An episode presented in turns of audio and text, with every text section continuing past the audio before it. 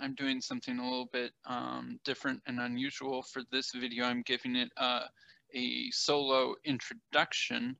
The main reason why I'm doing that is because I had a really great conversation with uh, Rivers of Eden um, about the prologue of John, but it was three and a half hours or something like that long. So I'm going to do something a little unusual. I'm going to make sort of a an abbreviated introductory version of the conversation available first that hopefully will be somewhat under an hour. And then for those who are still interested, perhaps maybe a week from now or so, I will put out the full version, the full three and a half hour version for people who want to follow up and have more um, details and content related to the conversation that I had. Um, I should also say um, Rivers, uh, for very legitimate reasons, has privacy concerns, so he doesn't use his real name and doesn't put his face on camera, and I'm perfectly happy respecting that. So in case you're wondering why there's no video of him, that was a, a choice that, that we made to help preserve his uh, privacy. So I hope you really enjoyed this conversation and um, there will be even more content from me and Rivers uh, coming out sometime soon. Thank you very much. Hello, everybody. Uh, I am here today with Rivers. Uh, Rivers, uh, some of you will know if you hang out on, on certain Facebook groups um, that, that he's a sort of a fixture there. Um, I am excited to get to talk to him today.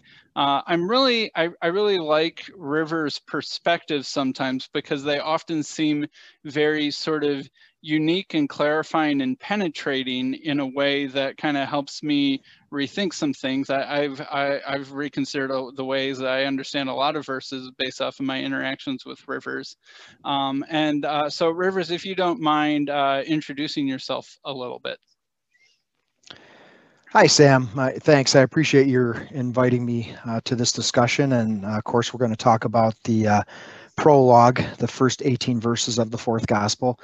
And I just wanted to say for those who might not be familiar with uh, my interactions on the uh, social media pages where we discuss biblical exegesis and, and focus a lot on the fourth gospel and the prologue. Um, I'm just a regular guy who's been studying scripture for as long as I can remember. Um, my parents were Catholic and I grew up in the Catholic Church, but when I became a teenager, um, I started to question a lot of things that I was learning, and not so much in terms of doubting things, but just wanting answers to questions that I was starting to have in my mind about, you know, what my purpose in life was and uh, you know what was the spiritual aspect of of life that i needed to understand. And i just quickly got into doing a lot of reading. Of course there was no internet or social media at that time. So i collected as many books on different theological topics as i could. You know i enjoyed reading the four views of this and the five views of that and just kind of getting different perspectives on things. I think i started out when i was younger uh, with kind of a skeptical mind in, in the sense that I didn't just want to hear one side of it. You know, I, I, I went, I remember the first Protestant church that I went to was a Baptist church in my town. And then I knew other friends who went to an Assembly of God church. And I think there was another uh, set of friends I had that invited me to a Lutheran church. And so I started to wonder, you know, why there were these different churches. And I had only known uh, Catholicism when I grew up. So then as I proceeded through the years and went to school and and uh, got married, had a family, settled down, started working.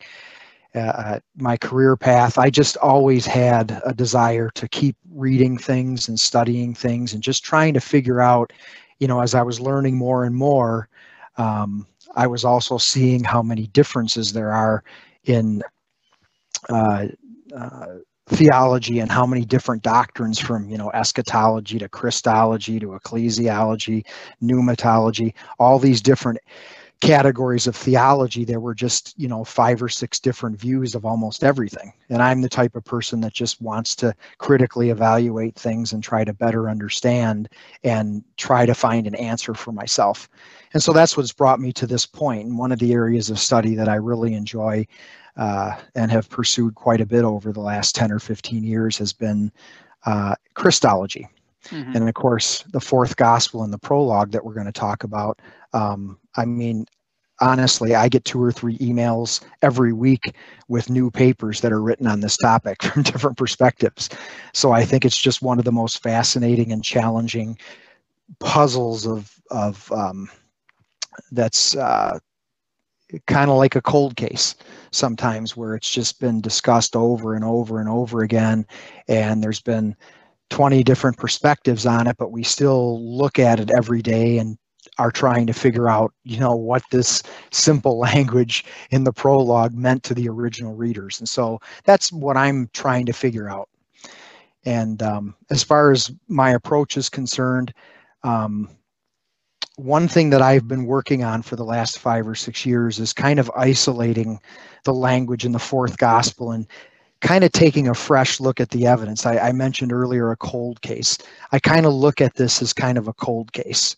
And I want to be someone who just takes a fresh set of eyes and looks at the evidence, tries to sort it out, and just see if I can put the story together with the pieces that we have, maybe in a different way than what most have looked at it from before because sometimes I wonder when we can't figure things out like the prologue and some of the difficult sayings in the fourth gospel. I have just wondered to myself over the years if it's maybe just because we're all looking at it the wrong way.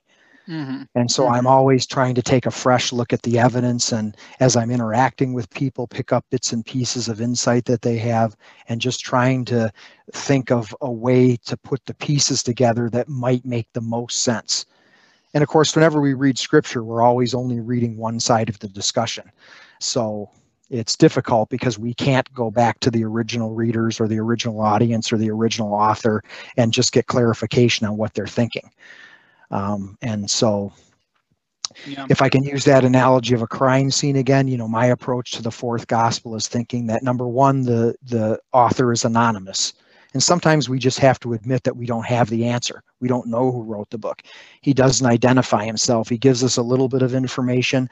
Uh, we know from what he's written in the book that he was a close follower of Jesus. He he was with the apostles, and during the most important times at the end of the book in the days leading up to the uh, suffering and resurrection of Jesus. We also know that he was there at the Last Supper and that he heard things even from Jesus that the other apostles didn't know or mm-hmm. the apostles didn't know.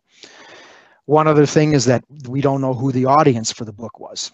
And so I think we have to be careful to admit that we just don't know.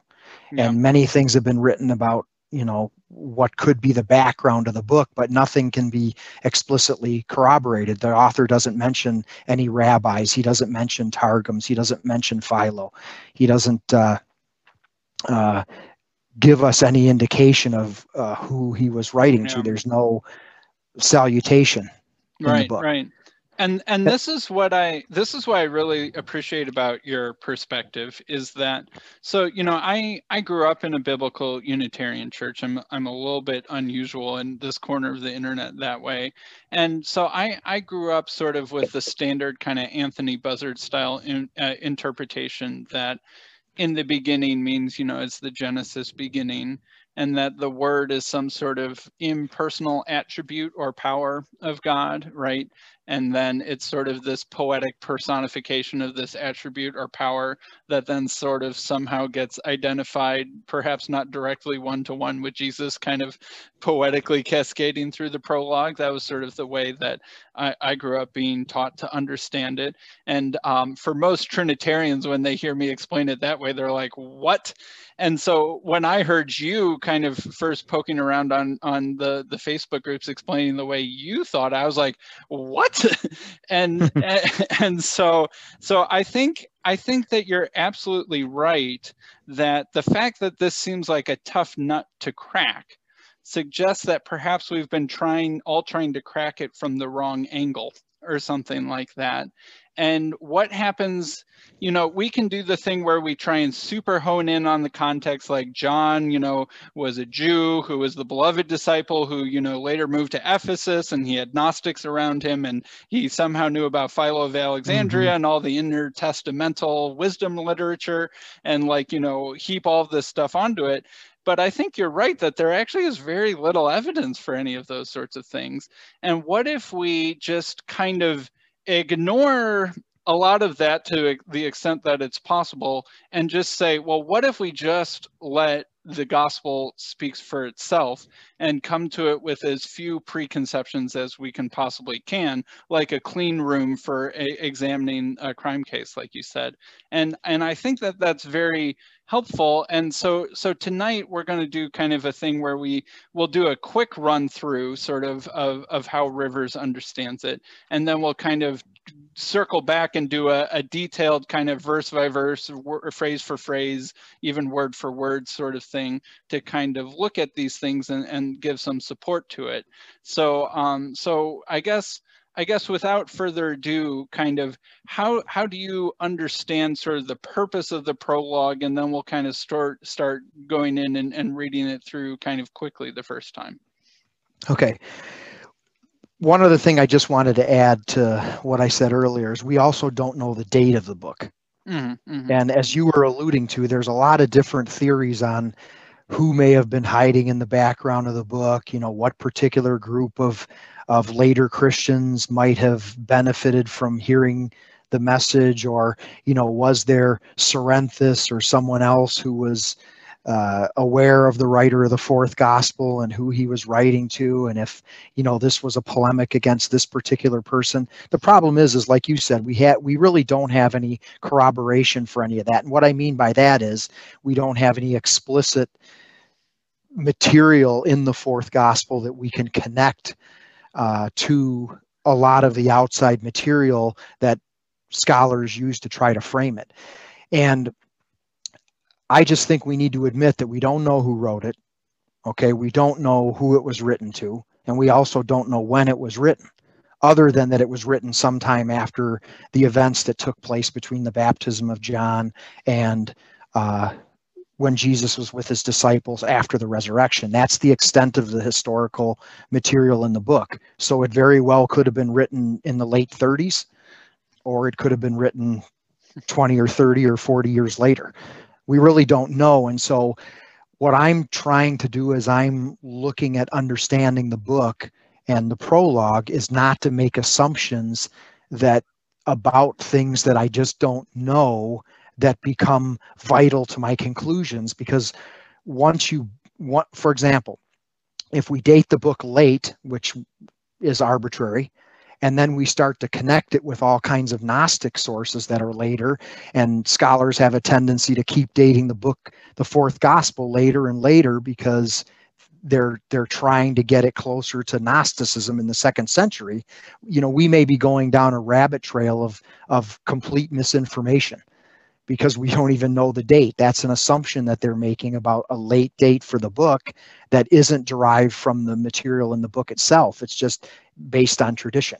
So when I approach it, I'm trying to set aside as many assumptions as I can and kind of isolate the material in the book and and like you said let it i'm i'm trying to approach it by letting the anonymous author speak on his own terms and define his own terms. And one of the nice things about the fourth gospel is that the lang- the language used in the book, the vocabulary is very simple and it's mm-hmm. very repetitive. So mm-hmm. when we encounter a word like word, logos, in the first verse, you know, we have 40 other uses of it in the book where we have a, a, a good sampling of evidence for how the writer understood the word. Mm. No pun intended. Literally. So, yeah. yeah. So that's why I think the approach that I'm taking now is is different. Is that I'm uh, kind of roping off the crime scene and thinking to myself, you know what? The reason they put that yellow tape around the crime scene is because number one, they don't want it contaminated with evidence from outside that doesn't really have anything to do with the time of the crime.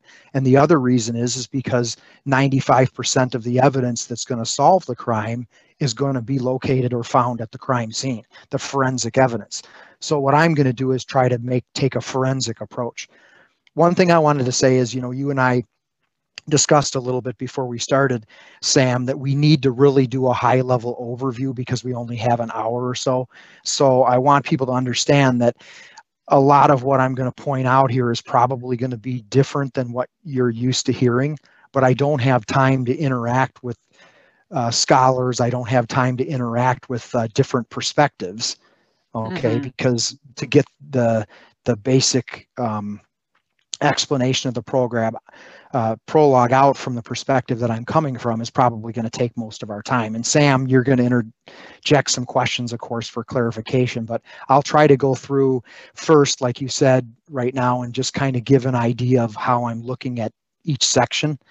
And then we can kind of go verse by verse, and I'll try to provide, um, you know, the intertextual evidence or the evidence from the use of language primarily from the book itself, and some in in the uh, the anonymous John letters because they seem to be using uh, a lot of similar terminology. So I'll refer to that a little bit too.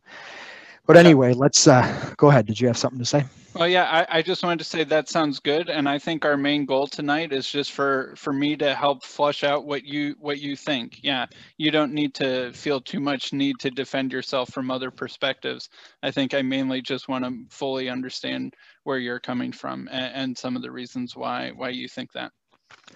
And I hope what we'll get from this is you're probably the first one that's attempted to have a discussion about this and recorded in terms of trying to cover the whole prologue from this perspective. So I hope that this will eh, get some information out there and other people will think about it and, of course, critically evaluate it.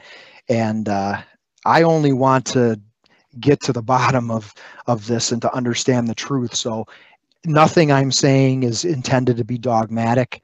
Uh, nothing I'm saying is is is a completed effort. I'm learning things and changing my mind here and there about the details every day because I'm out on social media trying to interact with people who are coming from all different perspectives. So um, what I'm going to present here is just where my thinking is at right now and uh, I'm hoping that it'll you know cause others maybe to think about things in a little bit different light, and you know at some point we can get together and and uh, all have a better understanding of what of of you know the Word of God that we love to love to think about. All right, sounds, so John one one. Good. Yeah, that's that's that's my that's the whole goal of this channel is exactly what you just said. So I, I guess without without any further introduction, uh, let's start in the beginning. Uh, the very good place to start. Okay, so let me do a quick overview. Uh, John 1 1, in the beginning was the Word. Um, what I'm going to suggest is that the beginning is not uh, anything prior to the uh, public ministry of Jesus. I take the beginning here to refer to the um, the writer is looking back on this entire period of time from the baptism of John uh, to when the disciples were with him after the resurrection. And to him, that's the beginning in the sense that that's when it all began as far as the disciples were concerned. And then I'm taking the word logos to refer to a person, albeit I'm going to show why I think that the word is a name for the human being, Jesus Christ, that the disciples came to know during his public ministry. And of course, uh, had the experience of seeing alive after the resurrection. Um, the word was with God. I'm going to demonstrate that that's a reference to where uh, Jesus uh, was going to ascend to the Father after his resurrection. And then the word was God. I'm basically taking the um, approach that that's uh, um, that means that the one called the Word, Jesus Christ, the human Jesus, is in some sense equal with God the Father. And then in verse 2, he was in the beginning with God. Uh, that reiterates um, what was said about the Word in verse 1. So the He is referring to the one called the Word, and then being in the beginning with God. All things came into being through him, and apart from him, nothing came into being that has come into being. My understanding is that all things is referring to what Jesus did and disclosed when he was with his disciples during his public ministry. In other words, the writer is looking back and saying everything we know about uh, this apostolic mission of ours originated with this one Jesus Christ who told us uh, and, and explained to us the Father. So all things is basically the the events of Jesus's lifetime and their consequences that have happened afterwards, or something like that.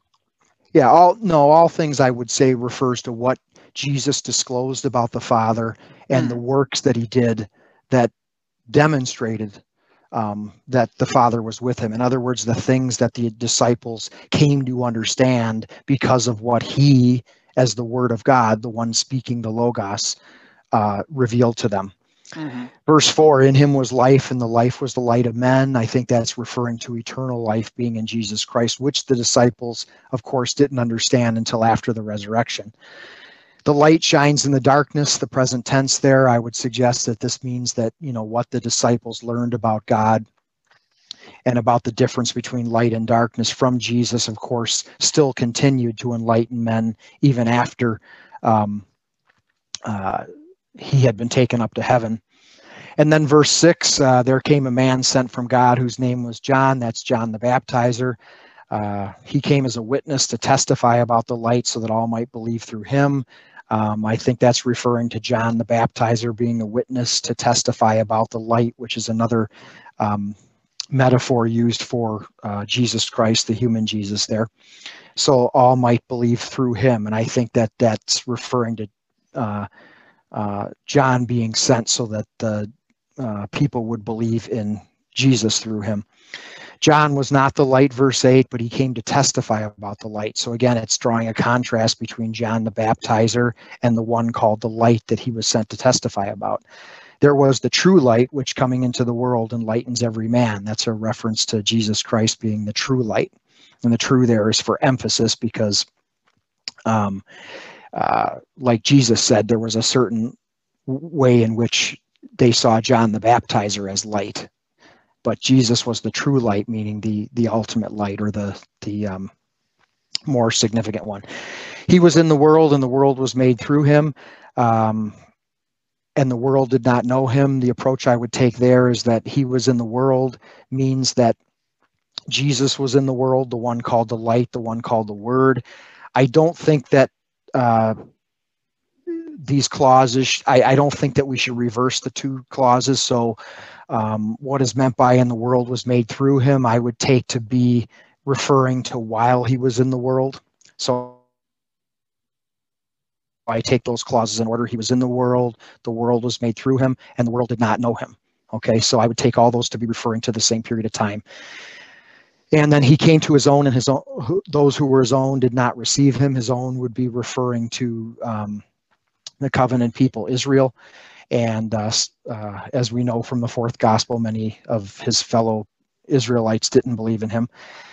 But there were some who received him, verse 12, and to them he gave the right to become the children of God, even to those who believe in his name. And of course, his name is Jesus Christ, even though it isn't mentioned, it's assumed that um, the reader understands that. And there were some who received him, and the ones who received him, he had authority to uh, uh, designate as the true children of God.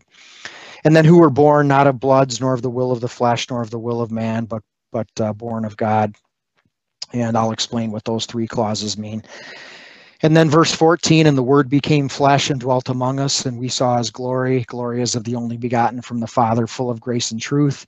Um, I'm going to suggest that the word became flesh is a is a resurrection text and is referring to when the disciples realized that what they had been hearing about the word uh, uh about uh, eternal life um, was manifested to them when Jesus appeared alive to them after the resurrection and then he dwelt with them for a short time afterwards and i think that's why it has the us and the we there it's referring to these disciples, the apostles that were with him after the resurrection.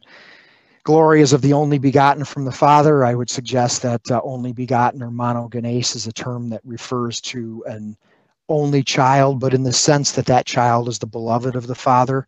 And as the beloved of the Father, that child becomes the one designated as the heir.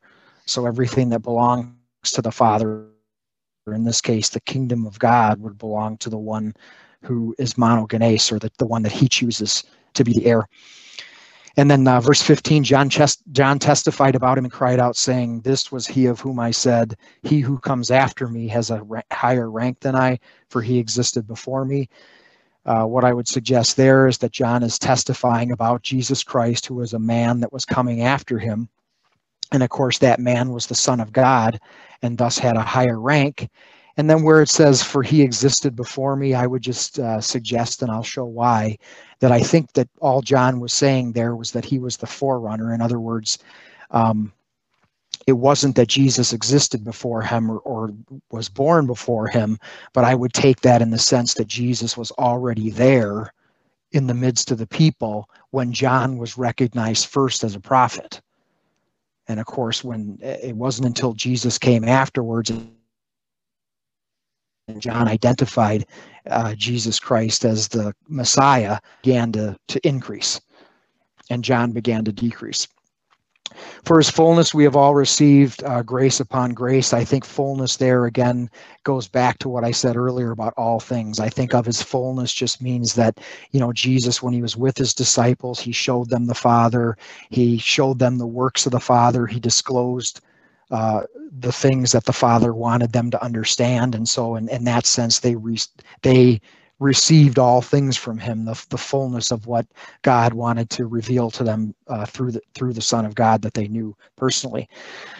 For of his fullness we have all received in grace upon grace. Verse 17, for the law was given through Moses, grace and truth were realized through Jesus Christ. And of course, that's, you know, we understand that um, the law came before uh, Jesus Christ. It was uh, the covenant at the time that Jesus was in the world and in the midst of the people. And then, of course, he disclosed new things that the Father had sent him to tell the people. And um, those things were realized through Jesus Christ. Again, they were the, the all things that came through him and the fullness that the disciples received. And then, verse uh, 18 no one has seen God the Father at any time, the only begotten God. There's uh, monogenes again, mm. uh, who is in the bosom of the Father. He has explained him. So in verse 18, I see that there is the confirmation that you know no one has actually seen God at any time. And Paul said later in 1 Timothy 6 that God is invisible and impossible for anyone to see. The only begotten, again, the monogenes or the beloved, the the the, the Father's designated heir who is in the bosom of the Father. So now, in the bosom of the Father, puts him in the location of the Father, as I suggested in, in John 1 1. He's, uh, he's with the Father in heaven. He was the one who explained him. In other words, the Son was the one who explained the Father. Mm-hmm. So that's kind of how I would, you know, summarize roughly how I would approach all of these verses. So I think the main thing to see is that there's a i see much more of an emphasis on what the disciples understood about the whole story after the resurrection. Mm-hmm. i think that's a significant yeah. thing in terms of where i'm coming at it from a different perspective.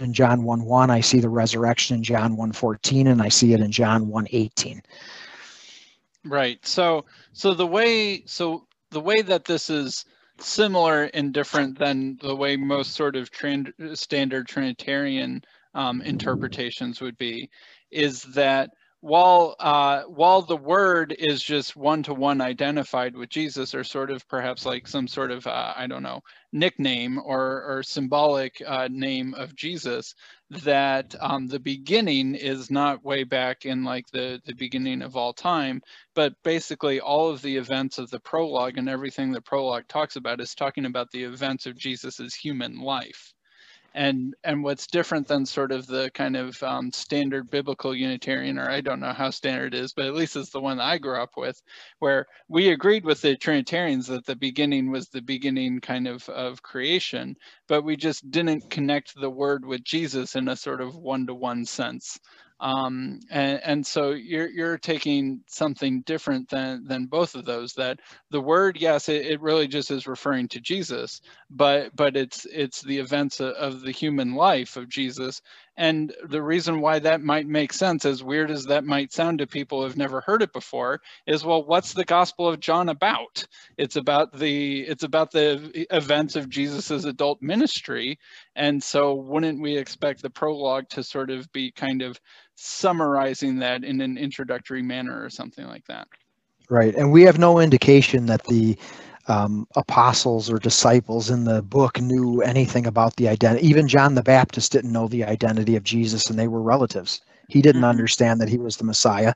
You know, John testifies in John uh, 1 uh, 29 through 34 that uh, God had told him that, you know, when you see the person who, uh, upon whom the Holy Spirit descends and remains, uh, you will know that that one is the Son of God. And that's when he began to manifest the identity of Jesus, it says in John 131, to Israel and realize that that was his purpose, even though they were relatives. You know, Mm. there's no indication that he understood who that was or recognized that he was the Messiah. But we'll get into that a little bit further.